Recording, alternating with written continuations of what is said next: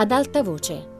Elio De Capitani legge La fattoria degli animali di George Orwell, traduzione di Michele Mari.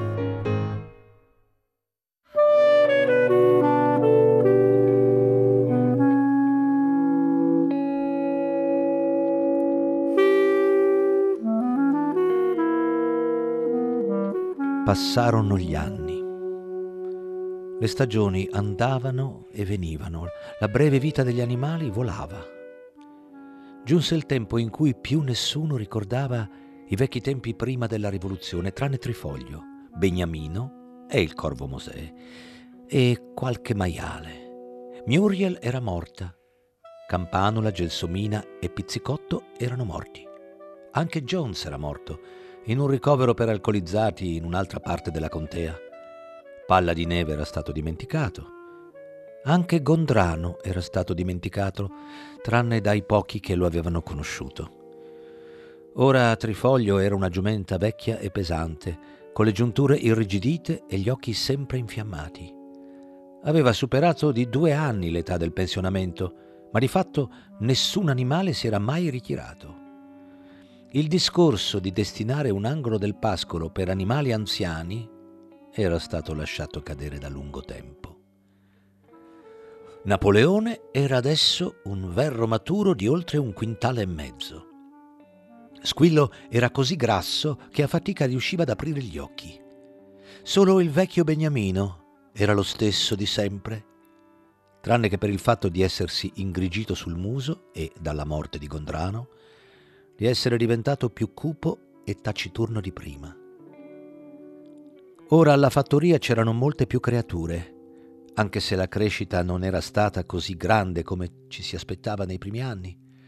Erano nati molti animali, per i quali la rivoluzione era solo una vaga tradizione trasmessa di bocca in bocca, mentre altri, che erano stati acquistati, prima del loro arrivo non avevano mai sentito di una cosa simile. La fattoria possedeva tre cavalli oltre a Trifoglio. Si trattava di bestie assai imponenti, grandi lavoratori e buoni compagni, ma molto stupidi. Nessuno di loro fu capace di imparare l'alfabeto oltre la lettera B. Prendevano per buona qualsiasi cosa venisse loro detta della rivoluzione e dei principi dell'animalismo, soprattutto se a dirla era Trifoglio, per la quale avevano un rispetto quasi filiale ma non era certo che ne capissero molto. Adesso la fattoria era più prospera e meglio organizzata. Era anche stata ampliata grazie a due campi comprati al signor Pilkington. Finalmente il mulino a vento era stato portato a termine con successo e la fattoria possedeva una trebbiatrice e un montacarichi per il fieno ed erano stati aggiunti diversi nuovi fabbricati. Wimper si era comprato un calesse il mulino a vento in ogni caso non veniva usato per generare corrente elettrica, era usato per macinare il frumento e garantiva un notevole profitto. Gli animali lavoravano duro per costruire un altro molino. Quando questo fosse ultimato, si diceva, si sarebbe finalmente installata la dinamo.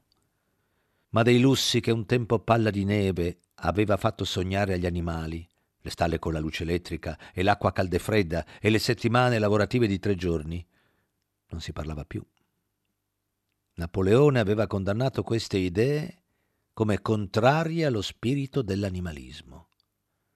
La felicità più grande, diceva, consisteva nel lavorare molto e in una vita frugale.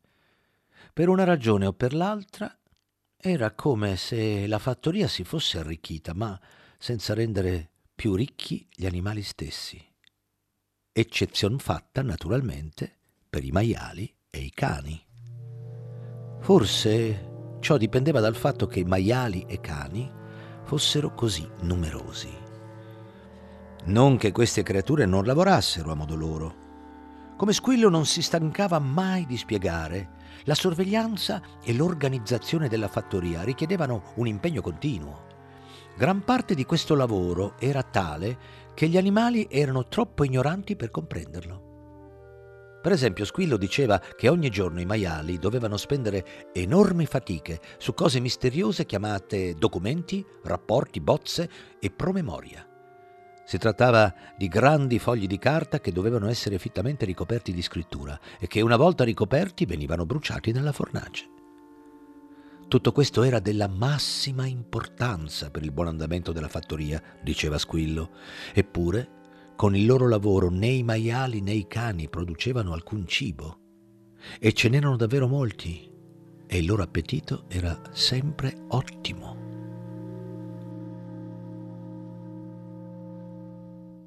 Quanto agli altri, la loro vita, quanto sapevano, andava come era sempre andata. Di norma erano affamati, dormivano sulla paglia, bevevano dallo stagno, lavoravano nei campi, in inverno erano tormentati dal freddo, in estate dalle mosche. Talvolta i più vecchi si tormentavano la memoria infiacchita per cercare di stabilire se nei primi giorni della rivoluzione, quando la cacciata di Jones era ancora recente, le cose fossero andate meglio o peggio di adesso. Ma non riuscivano a ricordarselo non c'era nulla con cui potessero confrontare le loro vite attuali. Disponevano solo delle liste di cifre di squillo, che dimostravano immancabilmente che tutto stava andando sempre meglio. Per gli animali il problema era insolubile. In ogni caso avevano poco tempo per speculare su simili argomenti Solo il vecchio Beniamino pretendeva di ricordare ogni dettaglio della sua lunga vita e di sapere che le cose non erano mai andate né sarebbero mai andate, né molto meglio né molto peggio. La fame, le durezze e la delusione essendo, diceva, la legge inalterabile della vita.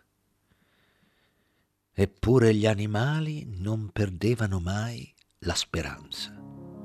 Anzi, non avevano smarrito nemmeno per un istante il senso di onore e di privilegio per il fatto di essere membri della fattoria degli animali. Rimanevano ancora l'unica fattoria in tutta la contea, in tutta l'Inghilterra, posseduta e guidata da animali.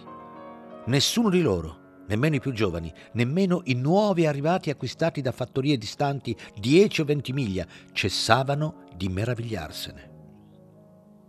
E quando udivano lo sparo del fucile, e vedevano la bandiera verde sventolare sul pennone, i loro cuori si gonfiavano di orgoglio imperituro e i discorsi toccavano sempre i vecchi giorni eroici, la cacciata di Jones, la stesura dei sette comandamenti, le grandi battaglie in cui gli invasori umani erano stati sconfitti. Nessuno degli antichi sogni era stato abbandonato. Si credeva ancora nella Repubblica degli animali profetizzata dal Maggiore quando i verdi pascoli d'Inghilterra non sarebbero più stati calpestati da piede umano. Un giorno la si sarebbe realizzata. Poteva non essere subito. Forse gli animali allora in vita non avrebbero fatto in tempo a vederla, ma la si sarebbe realizzata. Anche l'aria di bestie d'Inghilterra veniva canticchiata di nascosto qua e là. In ogni caso era un dato di fatto che ogni animale della fattoria la conoscesse, anche se nessuno avrebbe osato cantarla ad alta voce. Poteva darsi che le loro vite fossero dure e che non tutte le loro speranze si fossero realizzate, ma erano consapevoli di non essere come gli altri animali. Se pativano la fame, non era per nutrire i tirannici esseri umani. Se lavoravano duro, almeno lavoravano per se stessi. Fra di loro nessuno camminava su due gambe. Nessuno chiamava un altro padrone. Tutti gli animali erano uguali. Un giorno, agli inizi dell'estate, Squillo ordinò alle pecore di seguirlo e le condusse all'altra estremità della tenuta, in un ampio terreno invaso da giovani betulle. Le pecore passarono tutta la giornata a brucare le foglie sotto la sorveglianza di Squillo. Alla sera egli fece ritorno alla casa colonica, ma poiché faceva caldo, disse alle pecore di rimanere dove erano. Finì che vi rimasero per un'intera settimana, durante la quale gli altri animali non le videro mai. Squillo passava con loro la maggior parte di ogni giornata, stava insegnando loro, disse, a cantare una nuova canzone per la quale c'era bisogno di riservatezza. Fu proprio dopo il ritorno delle pecore in una piacevole serata in cui gli animali avevano finito di lavorare e stavano facendo ritorno ai fabbricati, che provenne dall'aia lo spaventoso nitrito di un cavallo. Interdetti gli animali si arrestarono là dove erano. Era la voce di Trifoglio. Ella nitrì ancora e tutti gli animali corsero al galoppo nell'aia. Allora videro quel che aveva visto Trifoglio. Era un maiale che camminava sulle zampe posteriori. Sì, era squillo, un po' goffamente in quanto non abituato a sostenere la sua notevole mole in quella posizione, ma in perfetto equilibrio, stava passeggiando per l'aia. E un attimo dopo, dalla porta della casa colonica uscì una lunga fila di maiali, tutti ritti sulle zampe posteriori. Alcuni lo facevano meglio di altri, altri erano un po' malfermi e sembravano aver bisogno di un bastone, ma ognuno di loro fece con successo il giro dell'aia. E alla fine ci fu un tremendo abbaiare di cani e un acuto squillo del galletto nero e uscì lo stesso Napoleone. Maestosamente eretto, gettando occhiate altere da una parte e dall'altra, con i cani che gli saltellavano attorno. Portava un frustino a una zampa. Ci fu un silenzio mortale.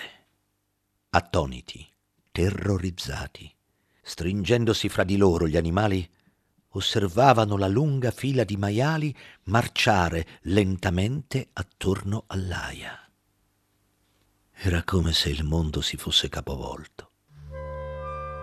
Poi ci fu un momento in cui, passato il primo sconvolgimento, a dispetto di tutto, a dispetto della paura dei cani e dell'abitudine sviluppata in lunghi anni di non lamentarsi mai, di non criticare mai qualunque cosa accadesse, furono lì lì per pronunciare delle parole di protesta. Ma, proprio in quel momento, come a un segnale, tutte le pecore esplosero in un tremendo belato. Quattro gambe buono, due gambe meglio. Quattro gambe buono, due gambe meglio. Quattro gambe buono, due gambe meglio. Andarono avanti per cinque minuti senza interruzioni e dopo che ebbero smesso l'occasione di protestare era sfumata perché i maiali erano rientrati nella casa colonica. Beniamino sentì un naso che si strofinava sulla sua spalla, si voltò. Era Trifoglio. I suoi vecchi occhi sembravano più appannati che mai. Senza dir niente lei lo tirò gentilmente per la criniera e lo condusse all'estremità del grande granaio dove erano scritti i sette comandamenti. Per qualche minuto rimasero a fissare la parete incatramata con le sue scritte bianche. La mia vista si sta indebolendo, disse lei alla fine. Anche da giovane non riuscivo a leggere cosa c'era scritto qui, ma mi sembra che quella parete abbia un aspetto diverso. I sette comandamenti sono gli stessi di prima, Beniamino.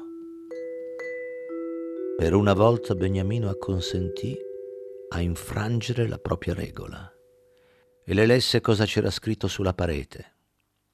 Lassù non c'era più niente se non un singolo comandamento che recitava tutti gli animali sono uguali, ma alcuni sono più uguali degli altri.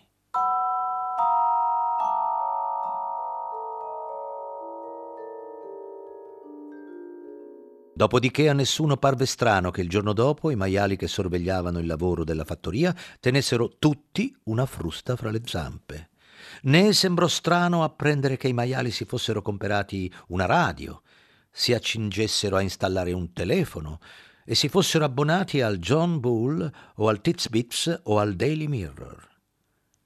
E nemmeno sembrò strano vedere Napoleone passeggiare nella casa colonica con in bocca una pipa, no? E neppure che i maiali prendessero dal guardaroba gli abiti del signor Jones e li indossassero. Lo stesso Napoleone apparve in giacca nera, braghe da derattizzatore e gambali di cuoio, mentre la sua scrofa favorita si presentò nell'abito di seta marezzata che la signora Jones soleva indossare di domenica.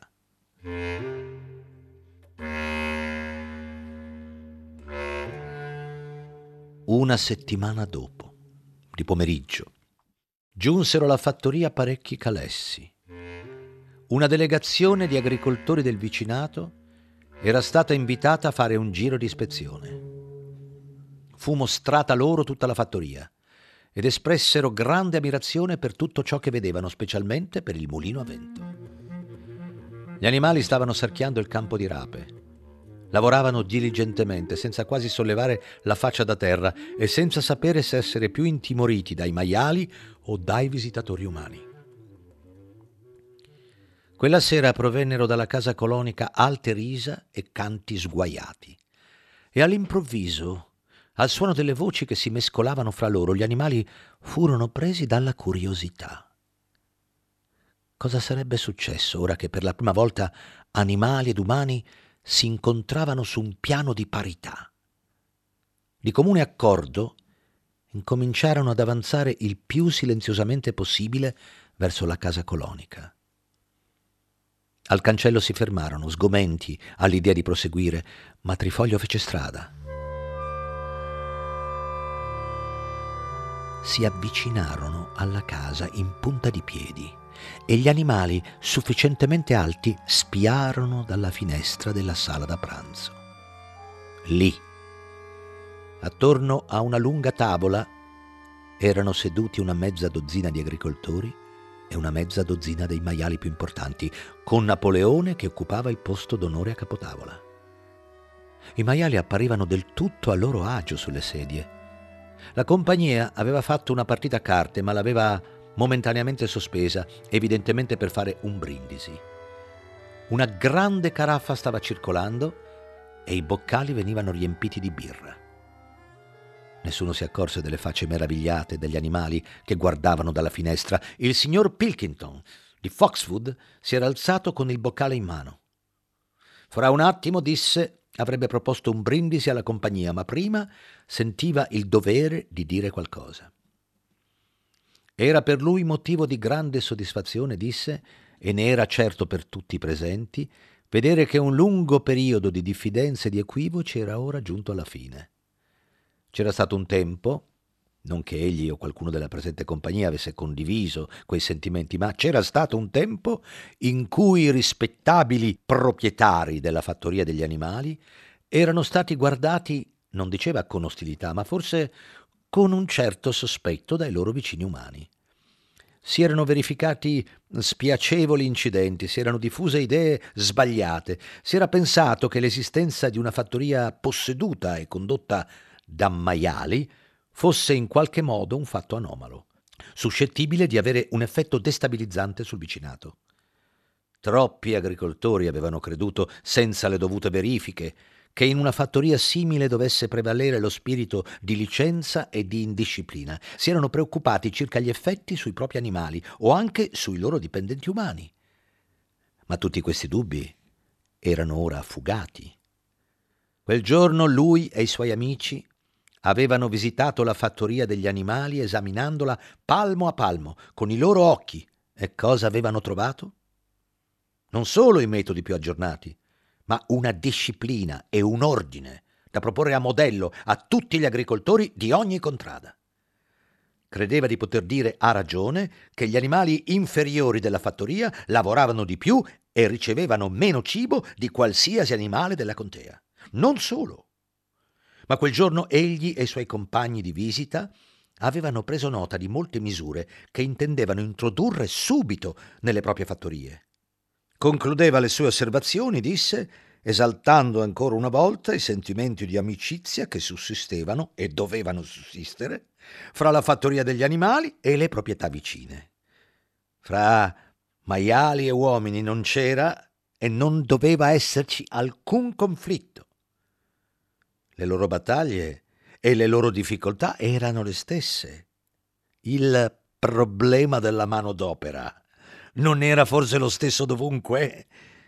Qui apparve evidente che il signor Pilkington stesse per propinare alla compagnia qualche arguzia ben studiata, ma al momento era troppo sopraffatto dall'ilarità per poterla pronunciare, dopo molti colpi di tosse durante i quali i suoi numerosi menti divennero paonazzi, trovò il modo di tirarla fuori. Se voi dovete combattere contro i vostri animali inferiori, disse, beh, noi abbiamo le nostre classi inferiori. Questa battuta suscitò uno scoppio di risa nella tavola e il signor Pilkington si congratulò ancora una volta con i maiali per le razioni scarse, il lungo orario lavorativo e la generale assenza di mollezze che avevano riscontrato nella fattoria degli animali. E ora disse alla fine, chiedeva a tutti di alzarsi e di accertarsi che i bicchieri fossero pieni. Signori, concluse Pilkington, signori, faccio un brindisi alla prosperità della fattoria degli animali. Ci fu un applauso entusiastico e un battere di piedi. Napoleone era così soddisfatto che abbandonò il suo posto e fece il giro della tavola per far tintinare il suo boccale con quello del signor Pilkington prima di svuotarlo. Quando l'applauso terminò, Napoleone, che era rimasto in piedi, annunciò che anch'egli aveva qualche parola da dire. Come tutti i suoi discorsi, anche questo fu breve e diretto. Pure lui disse era felice che il periodo degli equivoci fosse finito. A lungo c'erano state voci messe in giro, aveva motivo di credere da qualche nemico malevolo, per cui nelle vedute sue e dei suoi colleghi ci fosse qualche cosa di sovversivo e persino di rivoluzionario. Erano stati accusati di voler suscitare la rivolta fra gli animali delle fattorie vicine, niente di più lontano dal vero. Il loro unico desiderio, ora in passato, era vivere in pace e in normali relazioni commerciali con i loro vicini. La fattoria che aveva l'onore di dirigere, aggiunse, era un'impresa cooperativa. I titoli di proprietà che erano in suo possesso appartenevano a tutti i maiali congiuntamente. Egli non credeva, aggiunse, che alcuno dei vecchi sospetti allignasse ancora, ma di recente, nelle consuetudini della fattoria, erano stati introdotti dei cambiamenti che avrebbero avuto l'effetto di promuovere una fiducia ancora più grande. Fino ad allora gli animali della fattoria avevano avuto la sciocca abitudine di chiamarsi l'un l'altro compagno. La cosa doveva finire. C'era anche stato un uso assai bizzarro, la cui origine era sconosciuta, di sfilare ogni domenica davanti al teschio di un verro inchiodato a un palo in giardino ma anche questa cosa doveva finire, tanto che il teschio era già stato sotterrato. I suoi ospiti potevano avere anche osservato la bandiera verde che sventolava sul pennone. In tal caso avevano forse notato che lo zoccolo e il corno bianchi, con cui in passato era stata decorata, erano stati cancellati. D'ora in poi sarebbe stata una semplice bandiera verde. Aveva solo una critica da fare, disse all'eccellente e amichevole discorso del signor Pilkington. Questi si era più volte riferito alla fattoria degli animali. Egli naturalmente non poteva sapere perché lui, Napoleone, lo stava annunciando solo adesso per la prima volta, che il nome fattoria degli animali era abolito.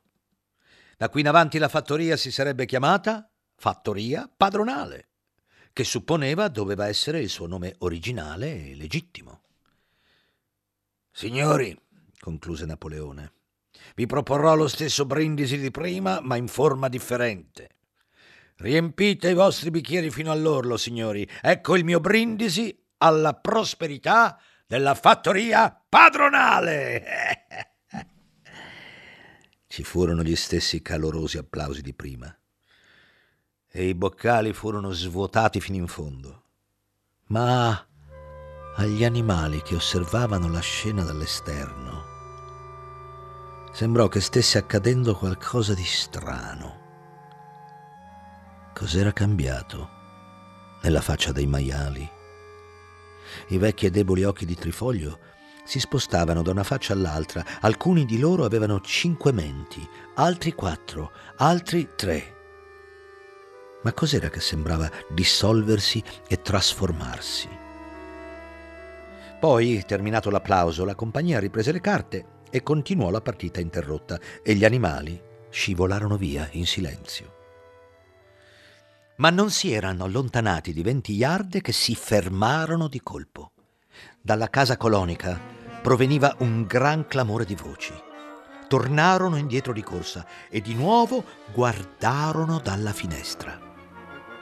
Sì, era scoppiata una violenta rissa. Urla, pestoni sulla tavola, occhiatacce d'accusa, furibondi di nieghi. A quanto pareva, la causa del disordine era che Napoleone e il signor Pilkington avevano entrambi e simultaneamente calato un asso di spade. Dodici voci stavano urlando di rabbia ed erano tutte simili. Nessun dubbio ora su cosa fosse successo alle facce dei maiali. Le creature all'esterno spostavano lo sguardo dal maiale all'uomo, dall'uomo al maiale e ancora dal maiale all'uomo, ma già era impossibile stabilire quale fosse l'uno e quale l'altro.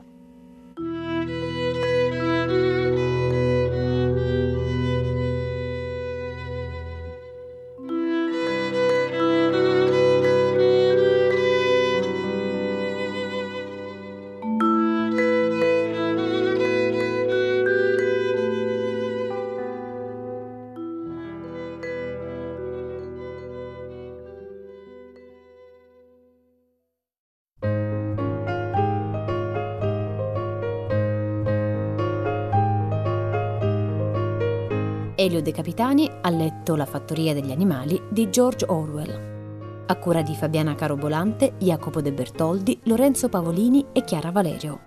Regia di Luigi Iavarone. Tutte le puntate sul sito di Radio 3 e sull'app Rai Play Radio. Ad alta voce è un programma Rai Radio 3.